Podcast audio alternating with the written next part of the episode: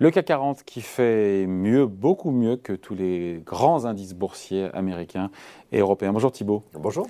Thibault Prévet, dites-moi, euh, ça fait combien de temps qu'on surperforme le Nasdaq, le S&P, euh, le DAX, globalement, tous les grands, grands indices boursiers que Paris fait mieux, sans être cocardien ni chauvin, évidemment. Hein. Non, c'est depuis début 2021 en réalité. C'est ça, hein, ça, fait, un an. Quoi. Ouais, 2020, c'était pas dingue. Et puis depuis, il y a eu une accélération assez impressionnante et qui se caractérise par une surperformance dans la hausse, mais aussi dans les phases de baisse très aiguës qu'on vient, vient, vient, de voir, ce qui est euh, assez inhabituel. Bon, la question évidemment c'est combien de temps ça peut durer, mais déjà on en parlera après de ça. Comment est-ce qu'on explique encore une fois que le CAC 40, encore une fois les chiffres sont, sont têtus, fasse mieux que le, que le, reste du monde? Ça n'a pas toujours été le cas par le passé, encore une fois. Hein. Non, ça s'explique par deux raisons. Euh, un indice, c'est deux choses. C'est des valeurs qui sont dedans ou pas dedans, et puis des poids. On a euh, historiquement eu un indice, le CAC 40, qui n'était pas très intéressant. Il y avait beaucoup de valeurs qui n'étaient pas très sexy, avec des très gros poids.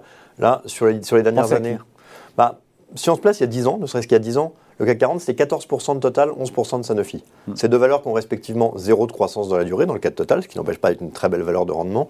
Et pour Sanofi, c'est 2% euh, euh, maximum. Voilà. On remplace ça aujourd'hui par des poids équivalents sur L'Oréal, LVMH, qui sont des croissances de 15 à 20%. Donc pour l'indice, en termes de traction, si vous réalisez votre croissance en performance boursière, bah, si vous partez de 15-20, c'est plus facile que si vous partez de zéro. Euh... C'est pas l'arbre qui cache la forêt. On parle effectivement du luxe de L'Oréal. Euh... Bah, ça cache pas la forêt. C'est-à-dire que le luxe, ça commence à être la forêt. C'est-à-dire qu'avec des poids qui vont de près de plus de 10% à 5% pour les quatre valeurs stars que sont L'Oréal, Kering, voilà. Ah les fameux. LVMH, Hermès, euh, ça commence à être assez proche de la forêt. Donc ça, c'est un premier point. C'est-à-dire que les Total, les Sanofi ont reflué à des poids beaucoup plus faibles où leur influence sur les résultats est plus faible. Et de facto, ce pas des sociétés qui ont affiché des performances euh, retentissantes sur ces dernières années. Et par contre, les valeurs qui ont pris le là, elles, ont des performances boursières qui suivent les performances opérationnelles, avec un peu d'emphase peut-être, par exemple, dans le cas d'Hermès, qui ont bien fonctionné. Et puis la deuxième chose, c'est... Mais si on retire celle-là, si on retire toutes ces... Il ne faut pas les retirer parce que c'est un gros morceau maintenant, mais si on retire le luxe, Hermès, LVMH, Kering mm. et L'Oréal, les calls, il y a aussi une dynamique euh, de renouvellement de l'indice. Des valeurs parapétrolières, accords ou autres, qui historiquement ne sont pas des valeurs hyper sexy boursièrement, qui sont mhm. sorties. On a fait rentrer Dassault Systèmes, Téléperformance, sociétés qui sont à peine rentrées, ont tellement bien marché qu'elles ont commencé à avoir des poids plus importants, en mhm. s'approchant des 2% dans le cas par exemple de Dassault Systèmes. Donc on a aussi un renouvellement de valeurs avec faible croissance, des profils qu'on appelle un peu value, faire des pures valeurs de croissance qui font qu'aujourd'hui dans le CAC, on a une dizaine de valeurs de croissance et de technologie. On était plutôt à 5 il y a une dizaine d'années. Bah, quand on compare en Italie, on va trouver plutôt des valeurs bancaires. En Espagne, on va trouver également des valeurs bancaires et puis ce qu'on appelle les utilities, c'est-à-dire le secteur de l'énergie. En France, on commence à avoir un prisme un peu de valeurs de croissance dans le CAC 40. C'est complètement inhabituel et c'est évidemment beaucoup plus sexy sur le long terme d'un point de vue boursier, à voir évidemment à comment ça tire les hausses de taux. Voilà, donc euh, CAC 40, un, indice, indice croissance. Vous avez raison, comment ça supporte? Est-ce que c'était bien un de de taux bas avec des taux plus élevés, est-ce qu'on ne va pas être pénalisé en étant un CAC 40 avec plus de valeur de croissance justement Alors c'est une vraie question qui se pose et la réponse que semble donner le CAC, c'est les hausses de taux, c'est un problème. Sauf si vous faites 20 de croissance, auquel cas, ce n'est pas un problème. Et donc, il y a deux composantes dans la hausse de taux qui sont importantes hein, et sur lesquelles le CAC s'en sort pas si mal. Il y a une composante, c'est les valorisations. Si vos variations sont trop élevées, ce qui était le cas du Nasdaq, bah, les valeurs qui sont très conceptuelles, où les flux futurs sont très loin à l'avenir, prennent des gros bastos. en fait, dans le CAC 40, des bastos, ça veut dire trinquer, ça veut dire ça massacrer. Quoi. Euh, un gros bastos. Ah bah baston.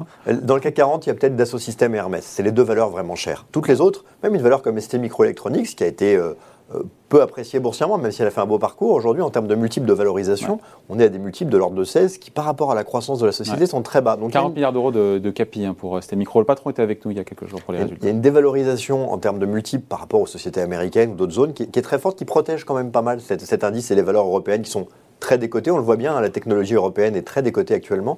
Et puis le deuxième point, c'est tout simplement l'idée qu'une hausse de taux, ça traduit quoi? Ça traduit de l'inflation. Quand il y a de l'inflation, la question c'est est-ce que vous souffrez? Est-ce que vos marges baissent? Hmm. On le voit par exemple en Europe qu'il y a des prix à la production qui augmentent beaucoup, les prix à la consommation augmentent moins. Donc il y a bien quelqu'un qui trinque. La question est-ce qu'on a les valeurs qui trinquent?